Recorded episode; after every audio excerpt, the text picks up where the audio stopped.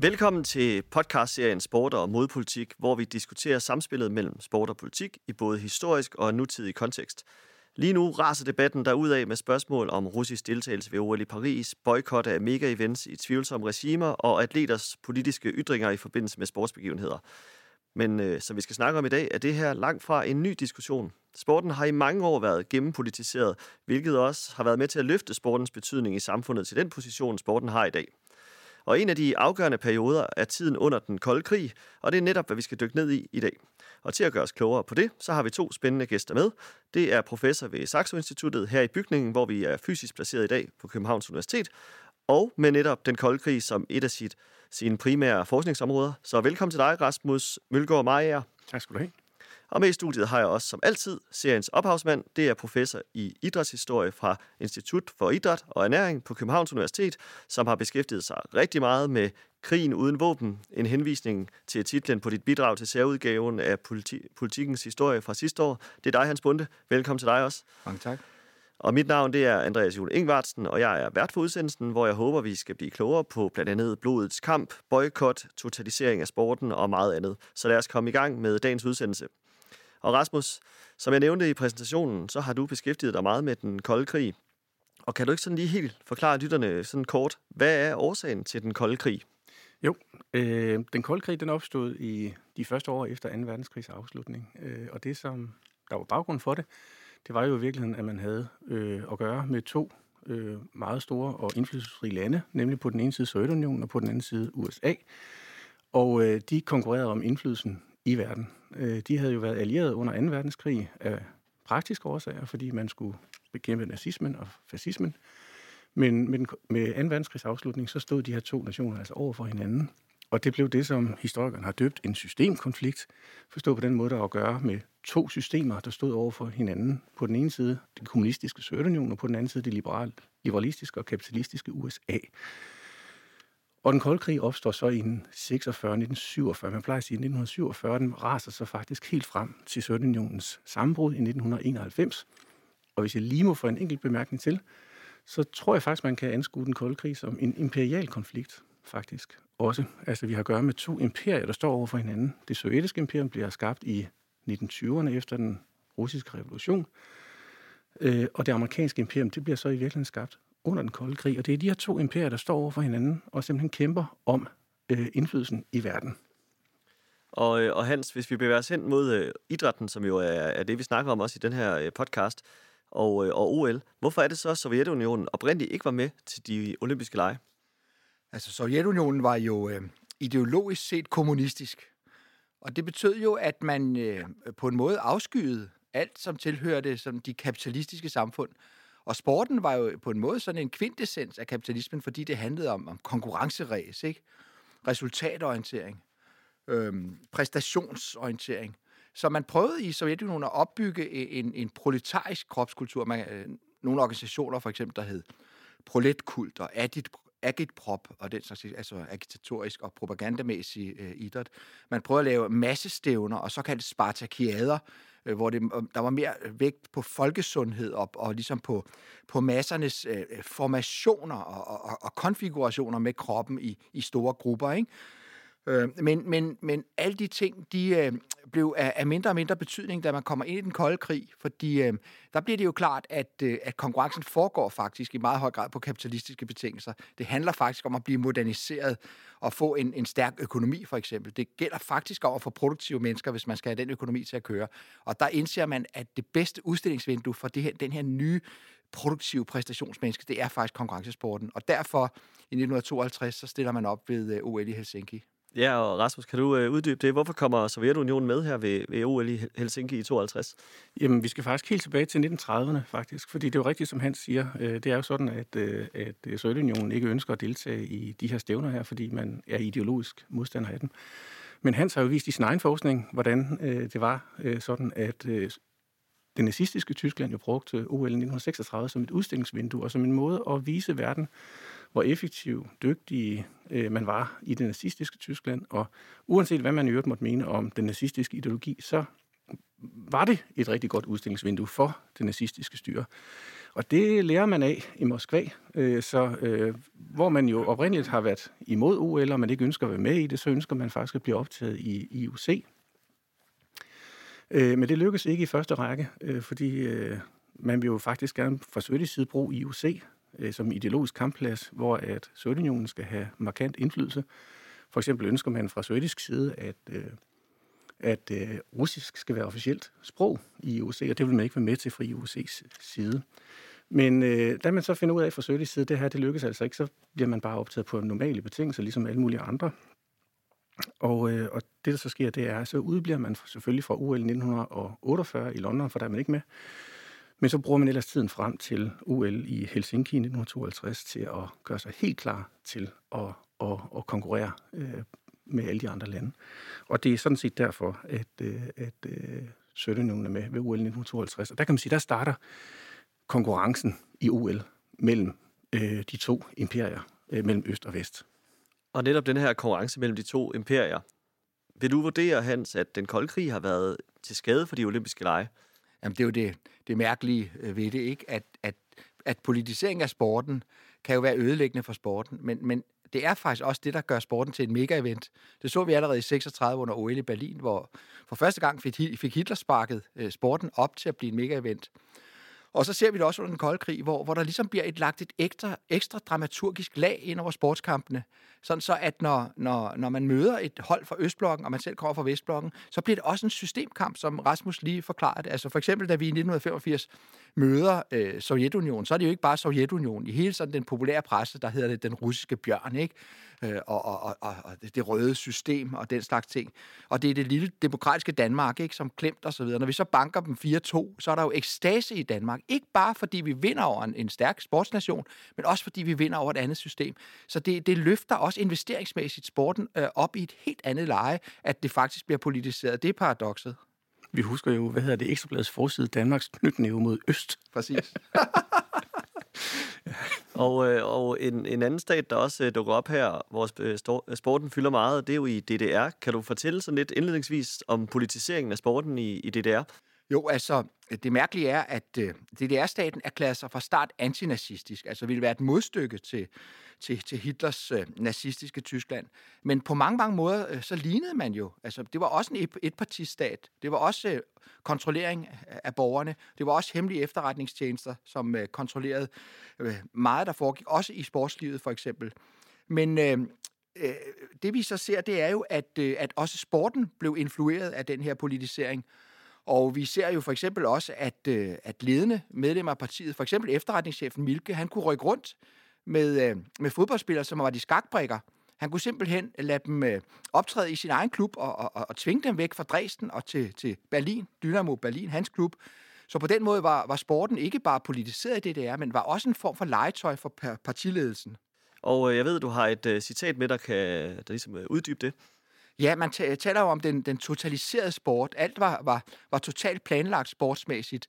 Og det betød jo så også, at hvis man var sådan en 12-14-årig skolepige med brede skuldre og med, med en god højde, jamen så kunne der komme en, en, en sportsfunktionær fra partiet og sige, du skal være spydkaster. Og det var ikke noget, hun sådan set selv bestemte. Hvis hun var mere interesseret i håndbold, det var sådan set uinteressant. Men det var også en stor chance for at funkle, for ellers så var det meget svært at træde i karakter og blive til noget sådan individuelt i, i det gamle DDR. Og der har vi en fantastisk erindring fra en af de skolepiger dengang. Hun var så, som hun oplevede dengang, så uheldig, at hendes forældre øh, tvang hende til at spille tennis, fordi de ville ikke have hende ind i det her totaliserede og, og politiserede sports... Øh, system. Så hendes, og tennissporten blev i DDR betragtet som borgerligt og kapitalistisk, for det var noget med hvide dragter og, og, en, og en stor plæne. Øh, det, det var ikke rigtig kommunistisk. Og hun har så øh, fortalt om øh, øh sine sin oplevelser der af, af det, sine, også sine øh, anelser om den dopingkultur, der foregik. Og hun skriver så i bogen Zonenkinder fra 2002, Jana Hensel, Ingen forklarede mig mine forældres knep. Ved hjælp af tennis slap jeg for den hårde konkurrencesport, og derfor kunne jeg ikke andet end at misunde mine skolekammerater intenst. Hvordan de, idrætslærernes foretrukne, hver eftermiddag kunne tage hen til vigtige træningscentre, iført nye træningsdragter, besmykkende skoleidrætten som blomster, altid bar de enorme sportstasker under armen, og fra nu af blev det udeluk- de udelukkende kaldt kadre. det ville jeg gerne være en del af. Desuden betragtede jeg det som min personlige pioneropgave at finde frem til den formel, som sportsfunktionærerne benyttede til allerede nu at få fastslå, at alle de piger, de udvalgte, rent faktisk ville blive kraftigere og større end os, den fravalgte rest, og ville få bredere skuldre og ligne mænd. Det nagede mig. Jeg kunne ikke komme på nogen forklaring. Min eneste trøst var bumserne som på et eller andet tidspunkt hjemsøgte disse piger, og som man tit så hos kvindelige sportsudøvere i fjernsynet. Dem gav jeg afkald på med glæde. Sådan så rigtige sejrherrer på en eller anden måde ikke ud. Og det, hun selvfølgelig antyder her, det var de her bumser, sådan set også skæg og, og hårvækst på ryggen, som man kunne se på de her unge piger, som fik øh, mandligt testosteron som doping. Og øh, der er nogle fantastiske billeder af alle de her ting, øh, som er spændende at gå ind og kigge på. Det, der også er spændende i den her periode, det er, hvordan sporten sådan billedligt viser de øh, konflikter, der ellers udspiller sig. Og en af de øh, ting, det er blodets kamp, vandpolokampen mellem Ungarn og Sovjetunionen i 1956. Kan du ikke prøve at øh, forklare den politiske betydning af den kamp, Rasmus? Øh, jo, det kan jeg godt, men jeg tror, jeg vil gå lidt tilbage, øh, fordi sagen er, at Stalin erobrer magten i Sovjetunionen i mellemkrigsårene, og han er så en stærk og enerådig leder frem til 1953, marts måned, hvor han dør. og det, der så sker i Sovjetunionen efter øh, efter Stalins død, det er, at der kommer sådan et, et opbrud, et tøbrud. Så man skal ligesom finde ud af, hvad sker der så? Og, og, og det, der, det, der er tilfældet, det er, at den her meget stærke og stramme kurs, som, øh, som Stalin havde haft, den bliver ligesom blødt lidt op. Øh, I Ungarn i 1956, så sker der det, at øh, der er en opstand øh, mod det kommunistiske styre, øh, men den bliver så fra Sovjetunionens side slået brutalt ned. Øh, og der sidder folk rundt omkring i hele verden, altså også i Danmark, sidder man ved radioerne og lytter til, øh, hvad det er, der sker i, i Ungarn, og det er meget, meget hjerteskærende. Der er hele øh, 200.000 flygtninge, der flygter fra Ungarn øh, til resten af verden, øh, og der er faktisk hele 20.000 ungarer, der bliver slået ihjel under den her opstand her. Øh, I Danmark er det sådan, at man sidder og laver en Ungarns indsamling ude i KB-hallen, og folk, de tager, altså studenter, de tager ind i, på universiteterne og alle mulige andre steder og, og, og følger det her. Man, sidder, man hører om det i radioen. Det er altså meget, meget øh, hjerteskærende. 1956 er så også året, hvor der skal være OL, sommer-OL, og det er i 1956 henlagt til Australien i Melbourne, eller Melbourne i Australien. Øh, og der er der sommer om, ja han har sagt, i efteråret eller slutningen af året, og derfor foregår OL i november-december måned. Og øh, der kan man sige, der bliver mediedækningen i virkeligheden sådan en slags proxy for Øst-Vest-konflikten, og, og, og, og det kulminerer alt sammen med en vandpolokamp mellem Ungarn og, øh, og Sovjetunionen. Og der er det sådan, at Ungarn var på det her tidspunkt en førende nation inden for vandpolo, og de havde også øh, vist nok verdens bedste vandpolo-spiller. Og så kommer de her to nationer, hvor så skal de så mødes, og det, der så sker, det er, at, øh, at det bliver selvfølgelig øh, kampen mellem Sovjetunionen og, og, og Ungarn, der så bliver genspillet. Og mens de er under vandet, hvor de svømmer og slås om bolden, så tager de sovjetiske øh, vandpolospillere simpelthen og anvender ufine tricks, og de tager simpelthen og slår og river en af vandpolospillerne fra Ungarn i hovedet, og han dukker så op øh, fra, fra bassinet med masser af blod i, i ansigtet, og det ser altså meget, meget dramatisk ud. Og det bliver så dækket jeg har så gjort med den ulejlighed, jeg har for nylig har læst igennem, hvordan den her kamp den bliver dækket i den danske presse. Og det bliver simpelthen historien om det ufri, totalitære, undertrykkende Sovjetunionen og det frihedskæmpende ungarske samfund, Øh, så, så sporten bliver et, et, faktisk en metafor for hele den systemkamp. Ja. For, kaldte man det ikke også, øh, det har man gjort siden i hvert fald, blodets kamp? Jo, den bliver kaldt blodets kamp, og, og der kommer alle mulige historier i pressen om, at de ungarske øh, øh, idrætsfolk, de ikke ønsker at vende tilbage til Ungarn, fordi så kommer de tilbage til et ufrit samfund, hvor at kommunisterne har taget magten, og det er underlagt Sovjetunionen osv. osv., osv. Så mange af dem hopper i virkeligheden af, ikke? Der er en hel del, der hopper af, jo. Øh, så, så Ungarn 1956, er, eller hvad hedder det, øh, Ungarns øh, opstand i Ungarn 1956, og det efterfølgende OL i, i, øh, i Australien 1956, er ligesom stedet, hvor at den kolde krig virkelig fryser til is i OL hvor man kan sige, at i 1952 i Helsingfors, der havde dækningen i den danske presse faktisk været ret positiv. Der har man sagt, at der havde været en fin interaktion, og selvom russerne de havde deres egen camp, hvor de var, så var der fin dialog mellem russerne og, og, og, og de andre lande. Men det er slut. Det er helt slut i 1956. Og vi skal jo også lige ind under den, øh, omkring den der fodboldkamp, mm. øh, og ja, de forskellige kampe mellem øh, Østtyskland og, og, øh, og Danmark faktisk, Rasmus. Ja. Ja, lige præcis, øh, fordi der er også den her famøse fodboldkamp. Nu snakker vi om en, en mere kendt fodboldkamp, tror jeg, for de fleste fra 85, hvor Danmark kæmper mod Sovjetunionen. Men der var en kamp i 61 mellem Østtyskland og Danmark i Pinsen. Ja, det er rigtigt, øh, og den er sådan set også meget opsigtsvækkende. Sagen er jo, at Danmark har jo ikke anerkendt DDR. Altså Østtyskland var jo en ikke anerkendt stat frem til 1973. Ingen lande i Vest anerkendte grænserne efter 2. verdenskrig. Men det var meget vigtigt for både Østtyskland, men selvfølgelig også for Sovjetunionen, at man anerkendte DDR som en selvstændig stat. Øh, men det gjorde man altså ikke fra dansk side. Men det, der så sker øh, op igennem øh, 50'erne, det er, at idrætssamkvemmet mellem Danmark og Østtyskland alligevel vokser frem. Det sker både i privat regi, hvor politiske partier, altså DKP, DKU, arrangerer sådan nogle ungdomspolitiske stævner, fra østtysk side, så inviterer man til Østersø uger fra 1958 og frem, og på den måde så er der sådan forskellige former for privat interaktion, og der er også, der er også andre institutioner, som vi måske vender tilbage til. Men øh, også Dansk Håndboldforbund og Dansk Boldspilunion, de afholder turneringer og stævner med, med, med Østtyskland, og i 1961 er det ved at gå helt galt. Baggrunden det er, at, øh, at øh, der skal være en landskamp mellem Danmark og Østtyskland, øh, og to år forinden, i 1959, der har man fra østtysk side ændret øh, i det østtyske flag. Man har nemlig forsynet det med en passer, øh, en hammer og en krans af rugeaks, som skulle afspejle øh, intelligentiaen, arbejder, øh, standen og bundestanden i Østtyskland. Og så havde man jo også sin egen nationalhymne, nemlig Affestanden aus Ruinen. Og det, man så ønskede fra Østtyskland side, det var, at man skulle have flaghejsning, og så skulle man afsynge den østtyske nationalsang. Og det skulle ske i Danmark. Og det skulle jo ske ude i det, der hedder Parken i dag på Østerbro, altså Idrætsparken på, på Østerbro. Øh, det, der så sker, det er, at øh, Dansk Boldspilunion, de orienterer sig selvfølgelig, som de skal, Udenrigsministeriet om, at nu er der planlagt en fodboldkamp mellem Danmark og Østtyskland. Og så trækker, øh, hvad hedder det, øh, Udenrigsministeriet simpelthen øh, kortet, det røde kort, og så siger de, nej, det her, det går ikke. Hvis nu, at østtyskerne kommer til Danmark, og man viser det østtyske flag, og man synger deres nationalsang, så betyder det i praksis, at Danmark kommer til at anerkende det, det er. Og det kan jo ikke lade sig gøre, fordi det er dansk politik, det er NATO's politik, at vi ikke anerkender Østtyskland. Øh, og det giver jo det, øh, det giver Dansk Boldspilunion noget at tænke over, så det de gør, det er, at de meddeler østtyskerne, at øh, jamen, desværre kampen ikke, kan ikke blive til noget, hvis I insisterer på det her med flaghejsning og, og, og, øh, og hvad hedder det, nationalsang. Østtyskerne, de svarer, ah, ja, men det er bare fordi øh, Vesttyskland bestemmer over Danmark, øh, og det siger danskerne selvfølgelig, det passer ikke. Øh, så Østtyskerne, de slår sig i tøjet, men ender alligevel med at acceptere den her fodboldkamp, og den bliver så afspillet, Vel, den bliver så spillet i Københavns Idrætspark. Der dukker 37.000 tilskuere op, og den øh, ender 1-1. Ja. Og ifølge pressen, så var det i øvrigt en vældig, vældig kedelig kamp. Omtrent lige så kedelig som optakten.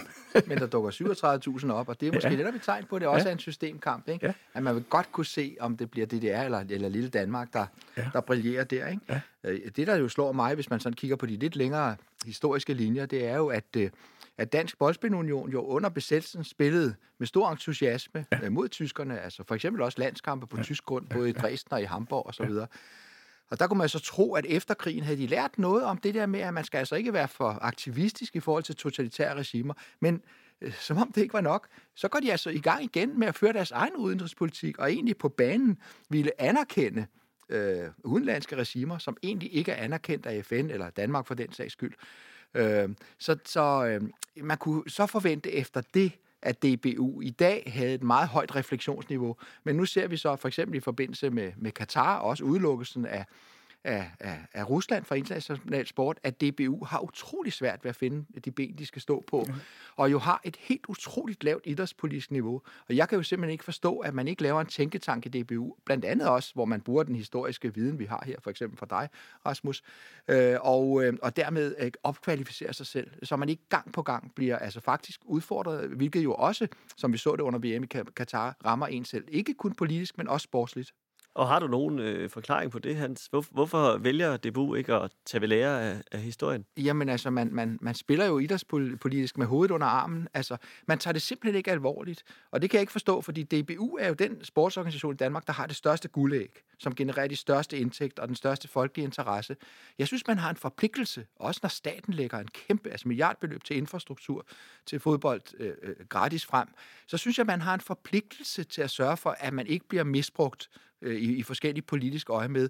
Og der synes jeg, det vil være en billig investering at sørge for at øge refleksionsniveauet, og ikke tro på, øh, altså bare fordi man er god til at spille fodbold eller administrere fodbold, at så har man også forstand på idrætspolitik, for det har man ikke.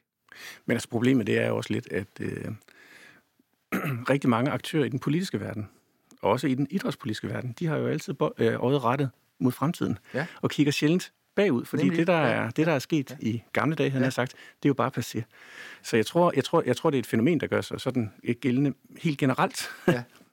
Men øh, der tror jeg, at vi historikere hurtigt kan blive enige om, at, øh, øh at, at et samfund uden historie er på, på mange måder lige så blindt som et menneske uden hukommelse. Du er dømt til at begå de samme fejl hele tiden. Så det er faktisk, øh, hvis man virkelig vil fremtidssikre sig, så skal man lære historien, vil vi jo sige i hvert fald. Mm. det kan også være, at der er et eller andet i, at det er nogle historier, man faktisk ikke ønsker øh, skal komme til at Jamen, Det er fylde. helt klart, men ja. derfor kunne man jo godt i, i, i stille og ro i sin egen lille tænketank øh, ærligt øh, komme til vaflerne og erkende, øh, at det, det skal vi ikke gøre en gang til. Jo, og, og måske, hvis jeg må få en enkelt bemærkning mm. til. Ja. Øh, man kan jo ikke forudse, hvad der kommer til at ske. Øh, men hvis man reflekterer over det, der er sket, så vil man jo være bedre klædt på til at forholde sig til også det uventede. Det er jo præcis, sådan set det, der er præcis, sagen, ikke? Ja. Og noget andet, nu vender vi lige tilbage til den kolde krig, noget andet, der havde stor betydning, det var øh, skak. Ja. Og Hans, ja. kan du ikke øh, prøve at øh, forklare, hvilken betydning havde skak under jo. den kolde krig? Nu kan man selvfølgelig altid gå ind i et eller andet semantisk spørgsmål, om skak egentlig er en sport, øh, fordi tit så henregner vi øh, en, en fysisk komponent til sporten, men, men jeg, jeg synes jo, at skak med det konkurrenceperspektiv, knivskarpt, ikke, øh, også er en form for sport, og i øvrigt så kræver det faktisk en god fysisk form at, at kunne lave skak. Men øh, ja, altså skak blev jo en, en af de aller, aller vigtigste øh, øh sportsgrene under den kolde krig i, i, i kampen mellem øh, de to systemer. Og der, der er det jo skægt, fordi altså, når vi snakker om, om, om, om den fysiske sport, så handlede det jo om at skabe det perfekte øh, præstationsmenneske, øh, fysisk set, ikke? det, der kunne øh, løbe hurtigere, højere og stærkere end, end, end, end, end dem fra det andet system. Ikke? Men der kom jo så et Øh, andet lag, et intellektuelt lag, nemlig skakkens øh, kølige øh, kalkyle. Altså det her, altså øh, intelligensen, den... Øh, den åndelige intelligens. Hvis man så også kunne vinde der, så ville det jo være helt fantastisk. Og der er det jo interessant, at allerede faktisk i mellemkrigstiden, der begynder øh, Sovjetunionen at, at, at lave en nærmest femårsplaner for, for skakudvikling, og får et kæmpe skakprogram øh, i gang, som efterhånden involverer millioner af skakspillere, og det bliver den langt den dominerende skaknation i verden. Og der er det jo den helt store streg i regningen for Sovjetunionen, at den her det her individuelle talent, og på mange måder det skøre individ, som hed Bobby Fischer, han faktisk med sin kreative, uortodoxe stil, også nogle gange unfair stil, skal vi være ærlige at sige, øh, at der kunne han jo faktisk banke de, de øh, sovjetiske stormester. Og øh, Henry Kissinger, som jo meget nyligt er, er afdød, han udtrykte lige frem øh, til, øh, til øh, til øh, øh, Bobby Fischer, inden han skulle øh, til en af de helt store øh, kampe mod, øh, mod russerne. Amerikanerne ønsker, at du tager dig over og banker russerne. Altså, så det var altså på højeste niveau i USA politisk set, at man godt var klar over betydningen af det her for systemet, det kapitalistisk-demokratiske vestlige system.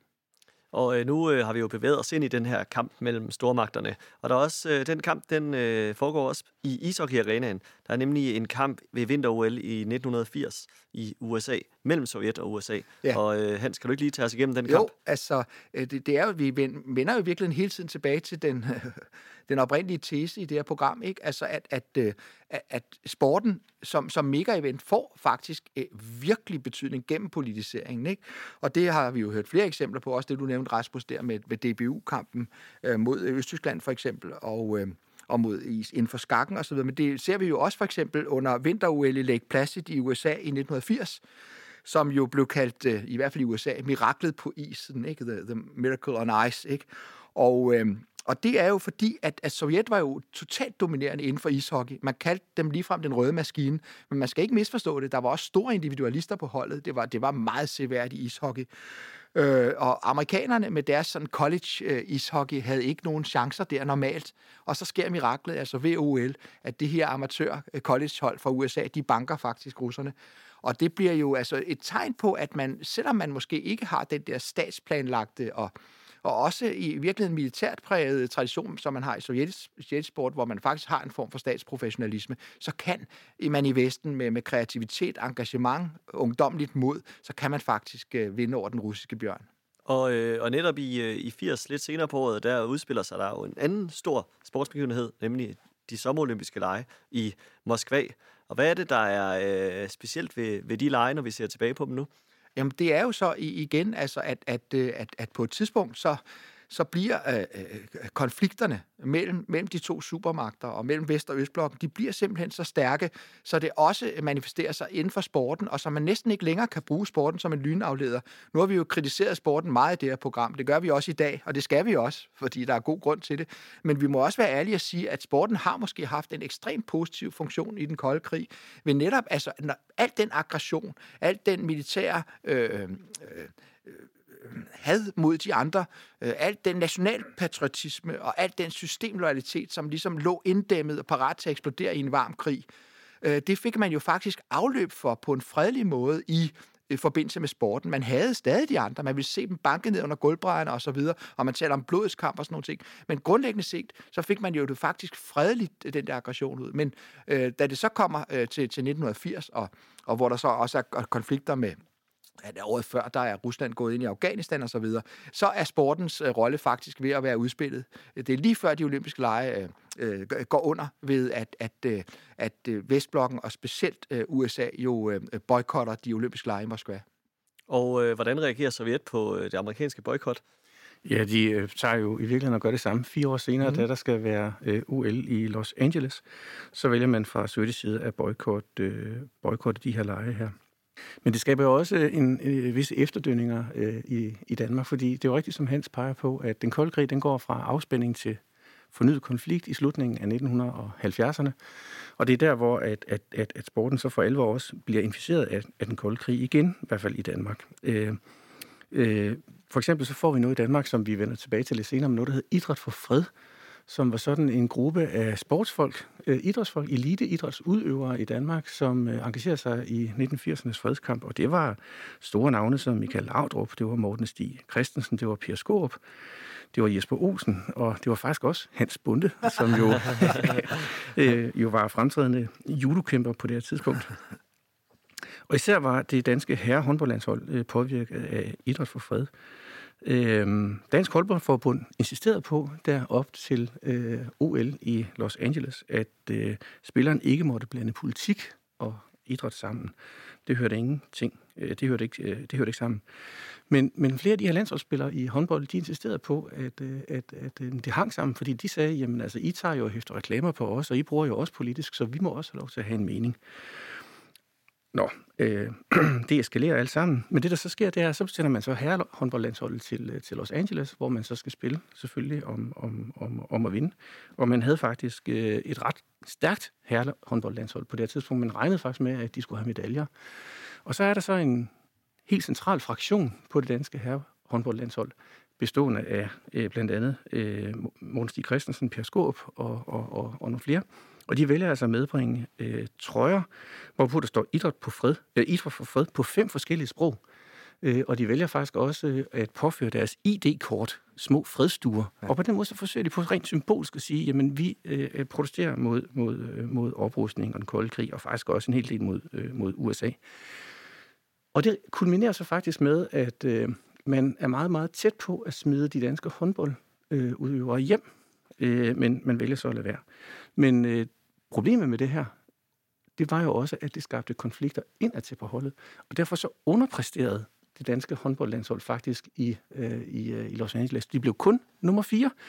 Og øh, faktisk øh, Anders Dahl Nielsen, øh, som jo siden er blevet en, en, øh, en, øh, en central håndboldtræner, øh, øh han har jo faktisk i sine erindringer for nyligt øh, vendt tilbage til det her spørgsmål og, og, og peget på, at på grund af den politisering, der fandt sted af idrætslivet. Og på det her hold, så betyder det, at de kommer op og skændes med hinanden, og derfor kunne de ikke præstere særlig godt.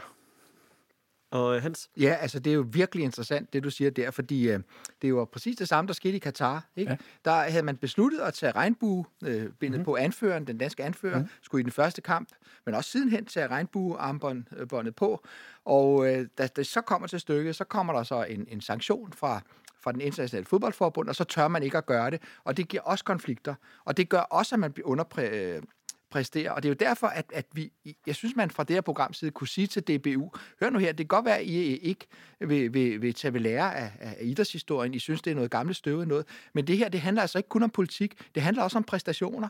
At hvis I ikke kan håndtere den der politisering, der foregår, jamen så, så underpræsterer I, og så har I for alvor et problem, også på pengekassen. Ja, nu har vi i hvert fald øh, to historiske eksempler på det. Øhm, noget andet i forhold til protestbevægelse, det er jo også den her nøgenkultur, som du har beskæftiget dig med i DDR, Hans Bunde.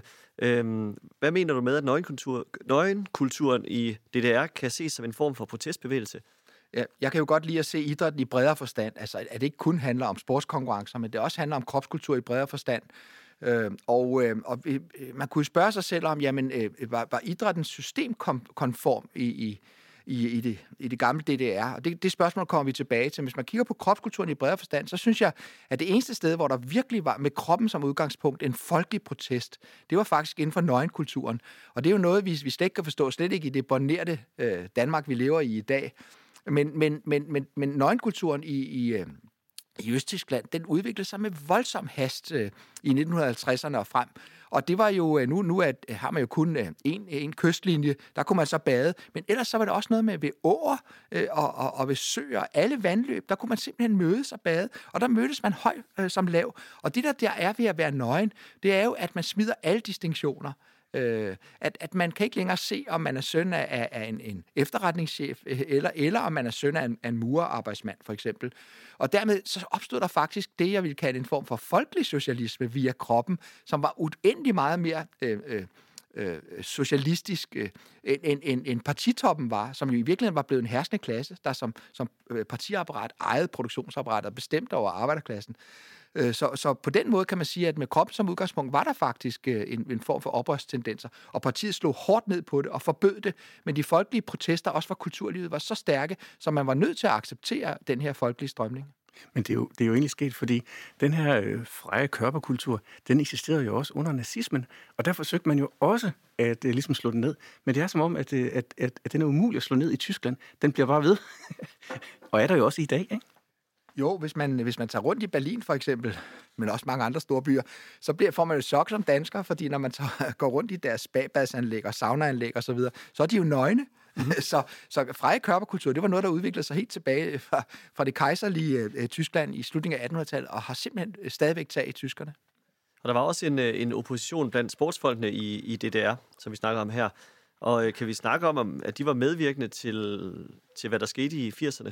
Ja, nu vil jeg jo så gerne som som sportsmand ligesom kunne fremhæve, at sportsfolkene, det er også revolutionens fortropper, og det er dem, som kæmper mod rådne regimer, men det er faktisk ikke sandt. Øh, sportsfolkene er tit de, langt de mest systemkonforme. Og det er jo selvfølgelig fordi, at, at systemer, både det nazistiske og det kommunistiske system, kan, kan simpelthen bruge sportsfolkene som spydspidser for, for det perfekte øh, menneske. Ikke? Og, øh, og, og sportsfolkene var en, i DDR for eksempel, var en del af det, man kalder nomenklaturen, og det var simpelthen et, et meget øh, strikt system for, hvilke privilegier man havde. Hvis man var på allerøverste hylde og var partileder øh, for eksempel, eller, eller øh, leder af efterretningstjenesten, eller højt på strå der, så kunne man ligefrem få en Volvo, ikke? Selvfølgelig ikke en BMW eller noget, der, der, der lugtede af det kapitalistiske Vesttyskland, men sådan lidt socialistisk Sverige, det, det kunne man godt, ikke? Og, og, og hvis man var længere nede i hierarkiet, så kunne man måske øh, få en, en, en, en vogn meget hurtigere end alle andre og den slags ting. Og ens børn kunne komme i de, i de bedre gymnasier og, og så videre. Så den der nomenklatur, den gjorde simpelthen, at man var en del af den herste klasse. Og de dygtigste sportsfolk, de var også med i den der nomenklatur, og dermed købt af regimet. For regimets side var man jo også godt klar over, at hvis ikke de fik privilegier og den slags ting, så ville man risikere endnu flere afhopper, end man havde i forvejen. Og det var nemlig, det store problem var jo, at, øh, at sportsfolkene som de eneste kunne rejse ud af Tyskland. Det var de nødt til, når de skulle deltage i turneringer, og nogle af dem hoppede jo simpelthen også af. Så på den led, så, så var det altså også en måde, at, at, øh, at systemet integrerede sportsfolkene fra. Der, hvor oprøret kom, og der kan dem, der elsker musik, jo i virkeligheden være stolte, det var fra musiklivet. Og det var jo bluesmusikken i, i, i kirkerne, Øh, og det var, øh, fordi kirkerne var trods alt et sted, hvor, hvor, øh, hvor man ikke turde sætte det, det østtyske politi ind. Så, øh, og det var efterhånden også punk og den slags ting, som brød frem. Og der kom virkelig en subkultur. Og jeg her faktisk øh, den type historiker, der mener, at, at for eksempel The Beatles og, og hele den rock-revolution, øh, hele den, den ungdomskultur, der udviklede sig i, i Vesten fra 68, var virkelig med til at destabilisere muren og få den til at ryste. Jeg tror, når vi taler om, hvad der fik muren til at vælte inde indefra, og ikke, ikke sådan øh, udefra, altså vestens pres, og ikke det økonomiske kollaps, der var undervejs i Sovjetunionen, den slags ting, så tror jeg slet ikke, øh, det kan undervurderes, den vanvittig attraktion, det havde, at, øh, at kunne høre for eksempel Beatles og, og The Rolling Stones, og efterhånden flere og flere øh, øh, musikalske øh, nye indslag fra Vesten. Og øh, tilbage til, til, til sporten igen. Du øh, har peget på, at sporten i DDR, men også i andre kommunistiske lande, var totaliseret. Ja. Kan du ikke lige forklare det øh, begreb? Hvad, hvad betyder det? Jo, altså, øh, man, man, der var jo ligesom to satsningsområder i, i, i hele Østblokken, især i Sovjetunionen, DDR, hvor man sagde, her vil vi simpelthen vise, at vi er overlegne over i forhold til det kapitalistiske Vesten. Og det ene var faktisk øh, rumpolitikken, altså det der med, at man fik sendt en mand ud i rummet, man fik også lavet et, sendt et ubemandet fartøj ud i mundet, øh, rummet osv., før Vesten. Faktisk var det med til at provokere hele øh, Apollo-programmet frem, fordi Vesten reagerede på det. Så det var en kampzone. Det andet var selvfølgelig elitesporten. Og der gik man fuldstændig systematisk til værks i for eksempel i DDR. Altså, at der var intet tilfældigt. Man havde øh, simpelthen dele af universiteterne, man havde hemmelige laboratorier, man havde også officielle laboratorier, og de, de øh, øh, planlagde simpelthen med biomekanik, med ernæringslærer, med sportspsykologisk hjælp, og selvfølgelig også med kemisk hjælp, med doping. Der, der sørgede de simpelthen for at pakke idrætsudøverne ind i et system, og udover at de så også var professionelle, og mange af dem tilknyttet herren, så, så, så, så gjorde det jo simpelthen, at for eksempel sådan en lille stat, som det er med måske 16 millioner indbyggere, at de kunne dominere i, altså at være nummer to på verdensplan, lige efter Sovjetunionen, i medaljetabellen, for eksempel de olympiske lege, hvilket er fuldstændig ude af proportion. Mange mener, at det kun skyldes doping, men det gør det faktisk ikke. Det skyldes også den totaliserede sport. Det store paradoks er jo så, at man måske troede efter murens fald, at den der totaliserede sport ville finde, og man ville få en mere ind, ville, ville falde væk, ikke? og man ville få en mere individuel sport, men det modsatte er faktisk sket. De vestlige lande og alle de industrialiserede lande i verden nu benytter faktisk en totalisering, og og man kan efterhånden også spørge sig selv, om det er den enkelte atlet, der skal have guldmedaljen, eller om det er hele systemet af ingeniører, af sportspsykologer øh, og, og ernærings øh, øh, folk og, og læger, som i virkeligheden skulle have øh, medaljen, eller dele den i hvert fald. Og hvad med den vest, vesttyske sport? Var den så omvendt bare helt ren i den periode? Ja, det ville man måske gerne tro, hvis man, hvis man tilhørte vores side af jerntæppet. Ikke? Men det var den nemlig ikke. Øh, øh, øh Hans Gens, Genscher, den store tyske, vesttyske politiker, som også var indrigsminister på et tidspunkt, han sagde jo op til de olympiske lege i 72 til, til idrætsmedicinerne i, i, i Vesttyskland, øh, det eneste, jeg vil sige, det er, at I skal vinde og andet skal I ikke tænke på. I skal sørge for, at vores sportsfolk vinder. Og det var en politiker, det var meget, meget klogt, for han sagde jo ikke direkte, at de skulle sørge for doping. Men det lå jo underliggende, at de skulle ikke tænke på etik, de skulle tænke på sejr. Og det viser sig faktisk også, at det nu kan bevises, at der foregik også øh, statsligt organiseret doping i, øh, i Vesttyskland. Selvfølgelig også individuelt, men slet ikke på det systematisk totaliserede plan, som, som i Østtyskland. Så når vi, når vi så på de her Østblokkens atleter, er de så bare, var de bare rene maskiner? Var de bare maskinelle? Eller hvad tænker du? Ja, men det, det spændende er jo faktisk, at selv under de der forhold, så, så udvikler der sig altså også kreative og individuelle personligheder. Nu, man kaldte det jo den røde maskine, og det var også en forfærdelig opdragelsesanstalt, øh, ishockey, øh, altså de unge ishockeyspillere i Sovjetunionen for eksempel, så var de dominerende på verdensplan.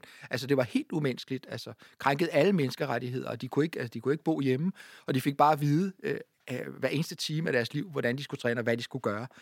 Øh, men, men, men når det så er sagt, så spillede de et, indimellem et vidunderligt kreativt flydende ishockey, som slog verden med beundring, ikke?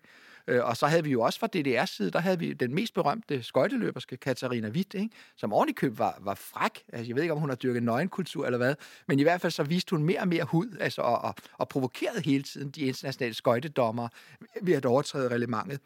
Og hun blev simpelthen så kendt, så både som sexsymbol og som skøjtestjerne, at hun blev filmstjerne, og, øh, og oven i købet altså blev, blev, øh, blev også en held i alle de glittede magasiner i Vesten. Og hun fik en stor karriere også efter, at, øh, at muren var faldet. Det fortsatte simpelthen.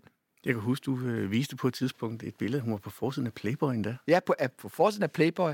Så det forestiller man jo ikke, ja. at det der ja. går regime der.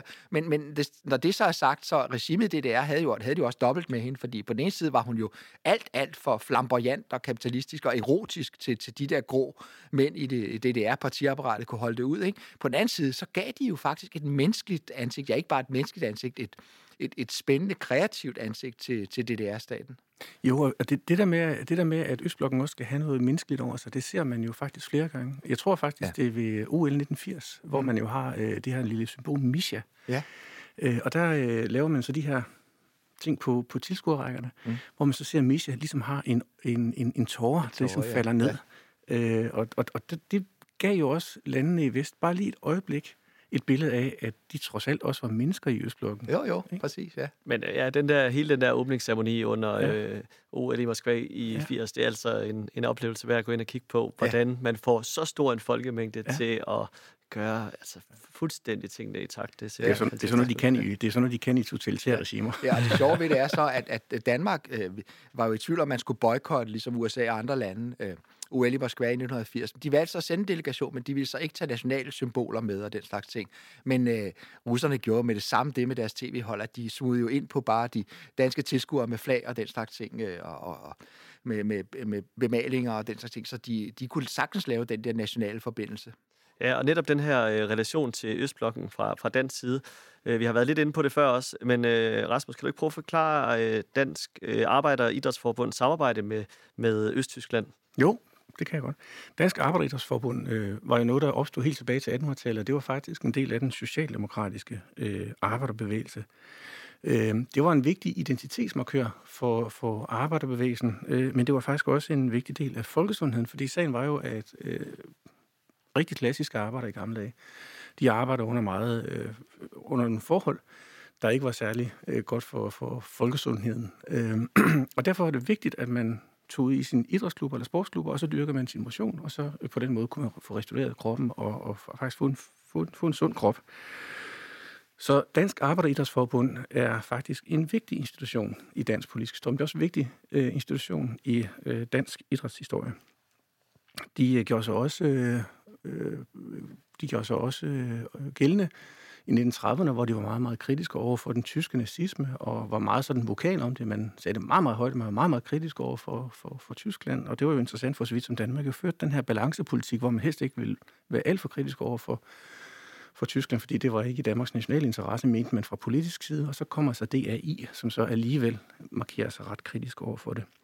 Nå, så kommer vi ind i den kolde krig, og det, der så sker, det er, at Dansk Arbejderidrætsforbund øh, så øh, på trods af den omstændighed, at man fra dansk side jo ikke anerkender Østtyskland, så begynder man faktisk fra Dansk Arbejderidrætsforbunds side at afholde stævner mellem danske idrætsklubber, altså danske DAI-afdelinger, og så faktisk østtyske klubber. Og, og, og den første sådan større turnering, den finder sted i 1954, øh, faktisk på dansk grund, hvor man fra dansk side har inviteret tre, tre sportshold, både for mænd og, og kvinder, og så gennemfører man altså øh, den her den her, den her turnering her.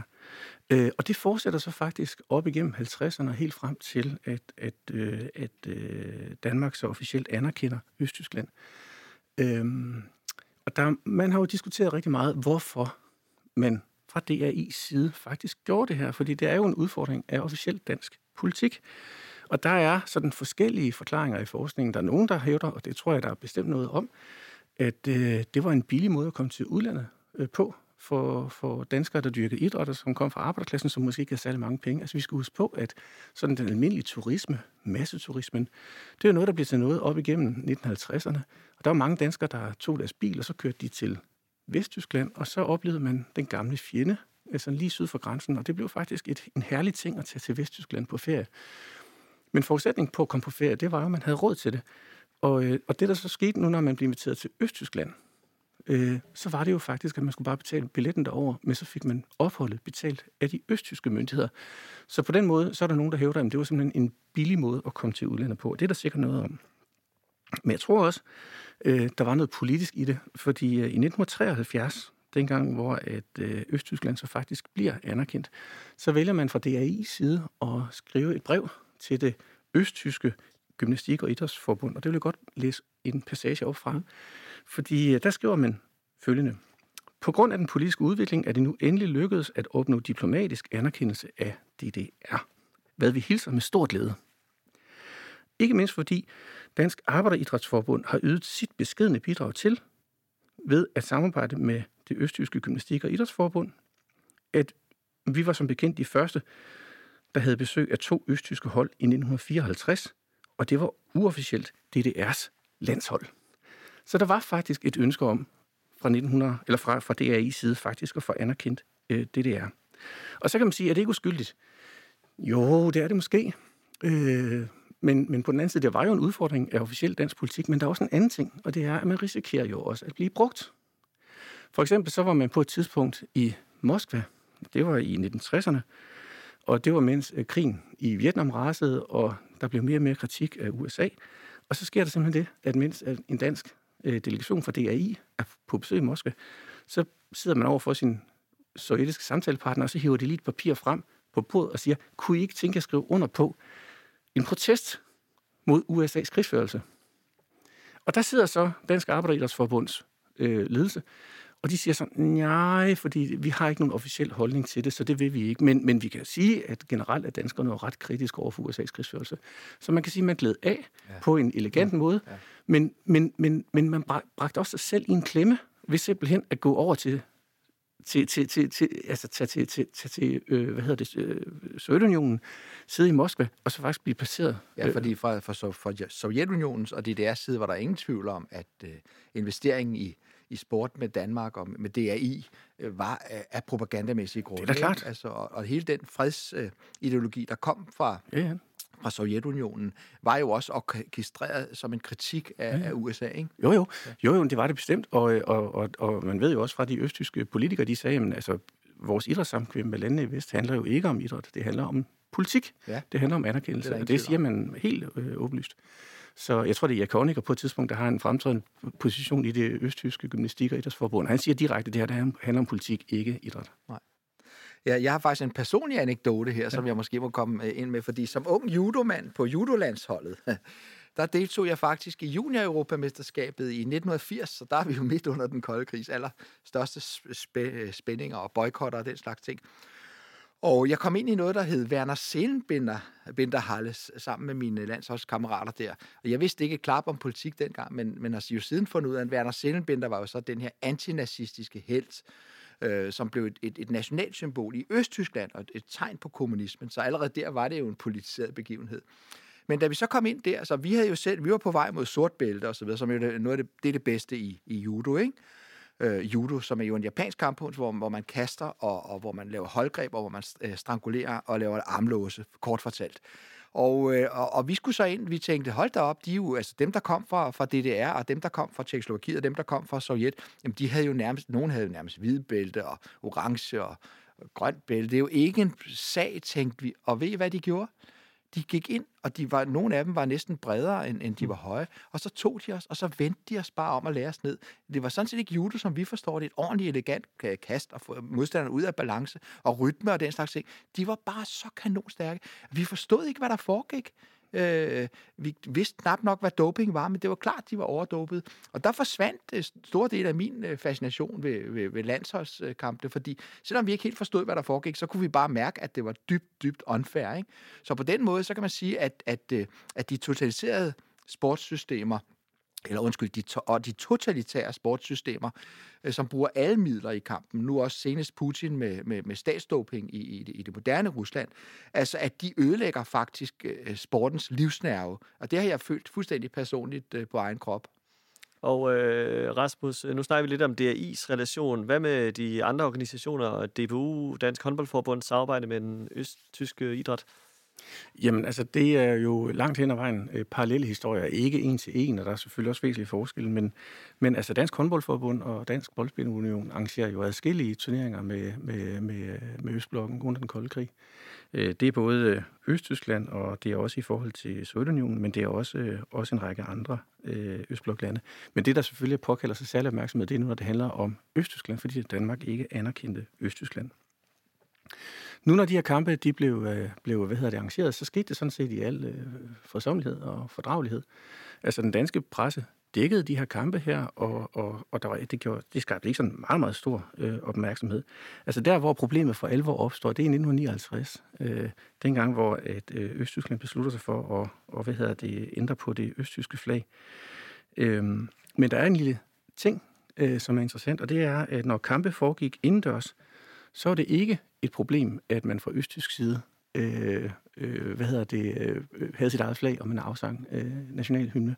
Problemet det var, øh, når at kampene de blev spillet udendørs, så stillede det sig anderledes. Og det har simpelthen noget at gøre med øh, politikken i NATO, hvor man simpelthen mente, at hvis det var indendørs arrangement, så betød det ikke så meget. Hvis det foregik udendørs, så er det noget andet.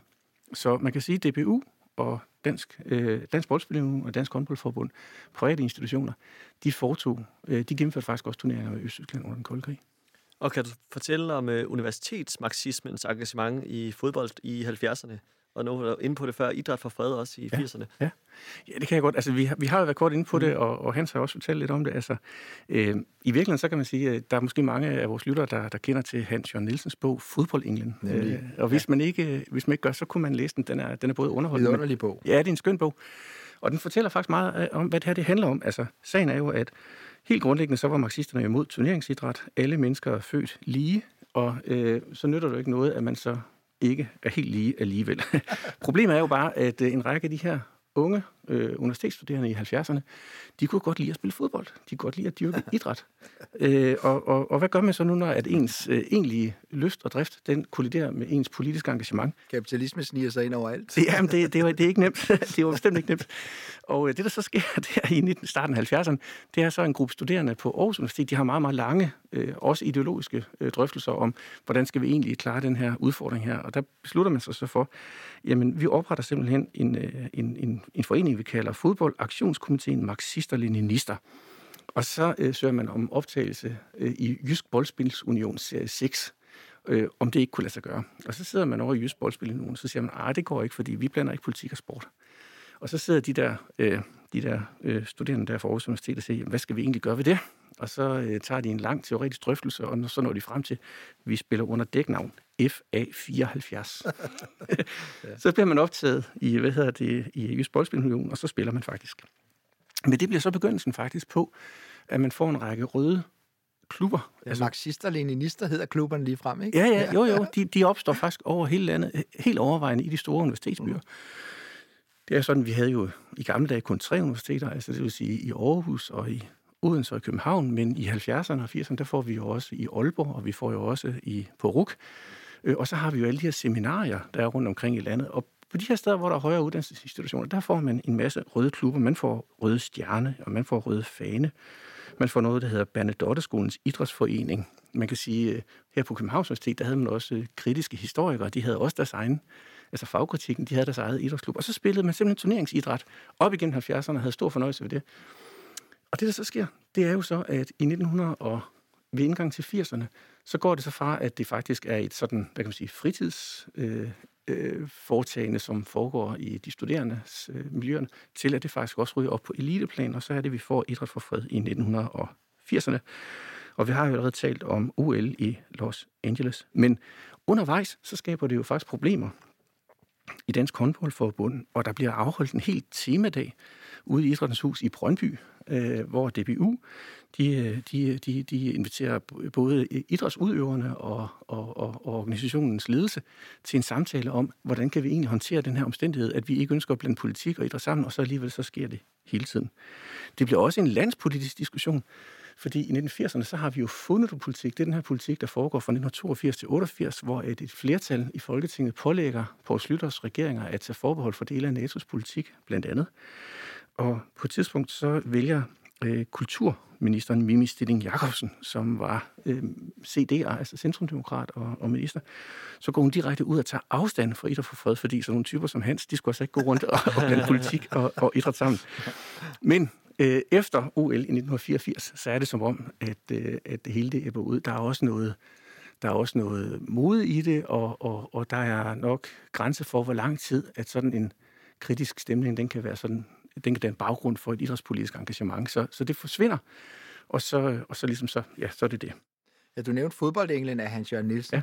og det er jo en fuldstændig vidunderlig, nærmest en generationsroman, ja, ja, ikke? fordi ja. Han, han, han er jo på universitetet på statskundskab, han er selv marxist, og alle andre omkring ham er marxister, mm. og samtidig så har han den der glødende passion for fodbold, ikke? altså både at se på mhm. elitefodbold og selv at, at dyrke det, mm. og det giver nogle vanvittige spændinger. Blandt andet så kan han heller ikke få lov til at skrive et special om idræt, fordi idræt i den her marxistiske universitetsverden på det tidspunkt, det er jo bare systemkonformt. Det er bare reproduktion af arbejdskraften og den mhm. slags ting. Mm. Men så får han så til gengæld skrevet den der vidunderlige bog, hvor han jo får skrevet frem, at, at selvom øh, på trods af marxismens analyser af sporten, så, så er øh, sporten og har det jo også nogle utopiske elementer af, af, af ud i det grønne, ikke? Af, af en søgning mod det sublime, Øh, selvfølgelig også øh, kammeratskabet og, og, og holdet, som nogle gange, hvor man øh, kommer ind i en, en individuel, altså selvforglemmelse lige frem. Så han får, han får faktisk skrevet nogle meget, meget væsentlige ting frem om de spændinger, der var øh, hos en hel generation dengang. Jo, det betyder meget. Altså, det betyder også meget i samtiden. Øh, det er faktisk sådan, at Jyllandsposten øh, øh, på et tidspunkt i 70'erne faktisk har en helsides interview med ham, hvor han fortæller om det her problem her. Der er jo et, et smukt øh, og uforglemmeligt fotografi af det fodboldhold, han spiller med. Der er blandt andet Arne Victor Nielsen, og der er Karl Christian Lammer, så der er Hans Jørgen Nielsen selv. Ja, altså nogle af de gamle venstrefløjsfolk, ikke? Ja, ja, ja, ja, ja, ja. Men det betød så meget, at man simpelthen havde helsidesartikler og interviews i aviserne om det, øh, om det ja, her fænomen ja. her. Man var godt klar over, at ja. selvom man var uenig måske politisk, ja, ja. at det var et generationsportræt, i hvert fald af universitetsungdommen. Ja, ja. Og Hans, øh, her til sidst, uh, murens fald var også billedet på afslutningen på den kolde krig. Hvad havde det her betydning for, for den tyske sport, som vi også har snakket meget om i dag? Ja, altså, øh, man har jo i, i Østtyskland, øh, og også det østlige Tyskland i dag, der har man det, man kalder nostalgi, altså en nostalgi for, for Østerlændinge, for, for folk fra Østberlin og Østtyskland, ikke? Og det handler jo om, at øh, at dengang i det gamle Østtyskland, der, der alle var lige fattige, og alle var lige undertrykte, men alle var på en måde også lige. Ikke? Altså, der var jo selvfølgelig også nøgenkulturen og andre ting. Så, så der var en form for, for sådan, øh, folkelig solidaritet nedenunder regimet og den slags ting. Ikke? Og der kommer man jo ind i en øh, kapitalistisk virvelvind, hvor alle ikke er lige, hvor, hvor man bliver fusioneret med Vesttyskland, som er rigt, ikke? Øh, og hvor man, man jo oplever, at de der øh, fuldstændig øh, Øh, umoderne fabrikker, man har, de bliver bare opkøbt øh, af noget, der hedder Treuhand, en, en sådan fælles fond for de to Tyskland, der skal fusioneres. Og, så, og, og mange af dem bliver, bliver simpelthen nedlagt, så der bliver arbejdsløshed, og der er lavere lønninger og den slags ting. Og det samme sker faktisk inden for sporten, ikke? at de østtyske klubber og de bedste spillere fra de østtyske klubber bliver faktisk opkøbt af de store vesttyske klubber. Dem kender vi jo alle sammen i dag. Tænk bare på Bayern München for eksempel. Ikke? Øh, så, så, så der er, det er ikke bare en, et rosenrønt kapitel, hvor man endelig kommer ud af kommunismen. Man kommer sandelig også ind i kapitalismen på, på anden klasse, kan man sige. Men når alt det er sagt, så, så er der jo en udvikling i levestandarden, og man fik jo også efterhånden en fælles fornemmelse for mange af at være tysker, og det skete i høj grad gennem sporten. Altså det interessante er, at vi har været meget kritiske over for sporten i programmet, men sporten kan jo også nogle gange skabe et, et, et fællesskab, der er fuldstændig unikt. Altså, og hvis jeg lige må nævne et eksempel fra tidligere, så har vi jo den, den vesttyske stat, der har vi et, et udtryk, man bruger i Vesttyskland simpelthen, som hedder miraklet i Bern. Og der er en, øh, en tysk historiker, der hedder Joachim Fest, en af de helt store, som, som simpelthen har sagt, at, at øh, Bundesrepubliken, altså Vesttysklands øh, fødselsdato, det sker simpelthen, da, da, da, da Vesttyskland vinder verdensmesterskabet i 1954 i Bern. Øh, det er der, at tyskerne for første gang kan føle sig som tysker tyskere igen, og kan juble over at være tyskere. Altså, det er så vesttyskerne, ikke? Fordi alle andre, når de ser jublende tyskere efter 2. verdenskrig, så ser de kun nazister og, og Gestapo og den slags ting. Øh, og på samme måde kan man sige, at, øh, at efter øh, murens fald, at det, der virkelig forener og emotionelt skaber en fællesskabsfølelse for, for, for både østtyskere og vesttyskere, tyskere, det er jo, at Vesttyskland vinder VM i Italien i 1990. Og nu er man på vej til at blive en fusioneret stat, og der kan østtyskerne virkelig også juble med og føle, at vi er sublime, og vi er gode tyskere, og hele verden kan i, i dag 100% anerkende, at, at tyskerne kan juble over at være tyskere. Det er ikke på nogen måde odiøst længere. Og så havde de jo også uh, muligheden for at gentage den succes to år senere, men ja. det gik desværre. Det, det for tyskerne ikke så godt, men nej, uh, rigtig nej. godt for danskerne. Til gengæld kunne de jo så, og, og nu taler vi igen om sportens fantastiske øh, måde til, til uh, en, en emotionel anerkendelse, ikke? Øh, så kunne de jo gå ind som et samlet tysk hold ved OL i, i Barcelona i 1992. Og rigtig mange, øh, øh, altså de, de kunne faktisk leve højt stadigvæk på, at, at de er dopede østtyske og totaliserede østtyske atleter. Så i, i rigtig mange år, så vandt de uproportionelt mange guldmedaljer, men det faldt så efterhånden, og man, man fik jo også indtrykket af, at nu måtte man vriste sig ud af DDR-fortiden, fordi så nogen som Katrin Krabbe, den helt store øh, løber, øh, kvindelige løber. Hun blev jo taget for doping, og øh, Jan Ulrik, den helt store cykelrytter, han blev jo også øh, mistænkt for doping, og hans karriere øh, gik jo også i stå på et tidspunkt. Og han har erkendt nu, at han, han var totalt dopet dengang, ligesom alle de andre, Lars Armstrong og så videre. Så øh, som en sidste ting kunne jeg så også sige, øh, for ikke at romantisere alt det, der sker, og det, der skete under DDR-regimet, så ser vi nu også eftervirkningerne af doping. politikken. Det var altså ikke bare guldmedaljer til DDR. Det var også det, der nu hedder doping op for Hilfe hvor man, hvor man simpelthen i dag må, må, må betale store, store erstatninger fra den samlede tyske stat til de stakkels mennesker, som er blevet fået fuldstændig ødelagt deres krop. Nogle af dem har fået en meget lav levealder. Nogle kvinder kan ikke få børn. Øh, nogle, nogle kvinder har, har, har, har fået øh, øh dybe stemmer, og nogle går ind i egentlig øh, kønsoperationer og er nødt til at skifte køn på grund af at have fået mandligt øh, kønshormon. Jeg husker selv, da jeg på et tidspunkt var i, i, i Berlin, og, og, og mødte de her doping op for Hilfe. Der husker jeg Frau Bøse, som hun hed. Og hun var overhovedet ikke vred, selvom hun hed Frau Bøse. Men, men, men hun, hun, øh, hun, hun havde så fået alle de der stoffer. Hun kunne ikke få børn, og hun havde fået en forventet levetid, der var 20 øh, år kortere osv. Og, og øh, hun holdt så et foredrag for os øh, idrætsfolk øh, fra, fra gymnasiet og universitet, og da hun så rejser sig op, så vælter stolen bag ved hende, og så er hun to meter høj høj. Og der sad man bare og fik fornemmelsen af, hun er blevet udvalgt på højde og drøjde af regimet til det der, og så har de misbrugt hende på, på den måde, på trods af de guldmedaljer, hun har skaffet dem. Ikke? Og uh, yes, Rasmus. Må jeg uh, bare en sidste bemærkning fra min side? Uh, jeg kan jo ikke gøre mig sådan til, at jeg har studeret idrætshistorie særlig meget. Det er noget, jeg har gjort lidt for nylig her. Men, men det har faktisk været en rigtig, rigtig stor fornøjelse uh, at uh, sætte mig lidt ind i dansk idrætshistorie under den kolde krig. Og der er jo en håndfuld folk, der har beskæftiget sig med det i mange år, hele deres liv nærmest. Hans er en af dem, Jørgen Hansen en anden. Der er sådan et par håndfulde i Danmark, Uh, og jeg synes, det har været meget, meget berigende at studere idrættens historie. Øh, den fortæller jo rigtig meget om det egentlige liv, om det levede liv for den enkelte borger, men har også meget, meget væsentlige implikationer for den store nationale historie og internationale historie. Så jeg håber virkelig, at der er flere, der vil kaste over feltet i fremtiden.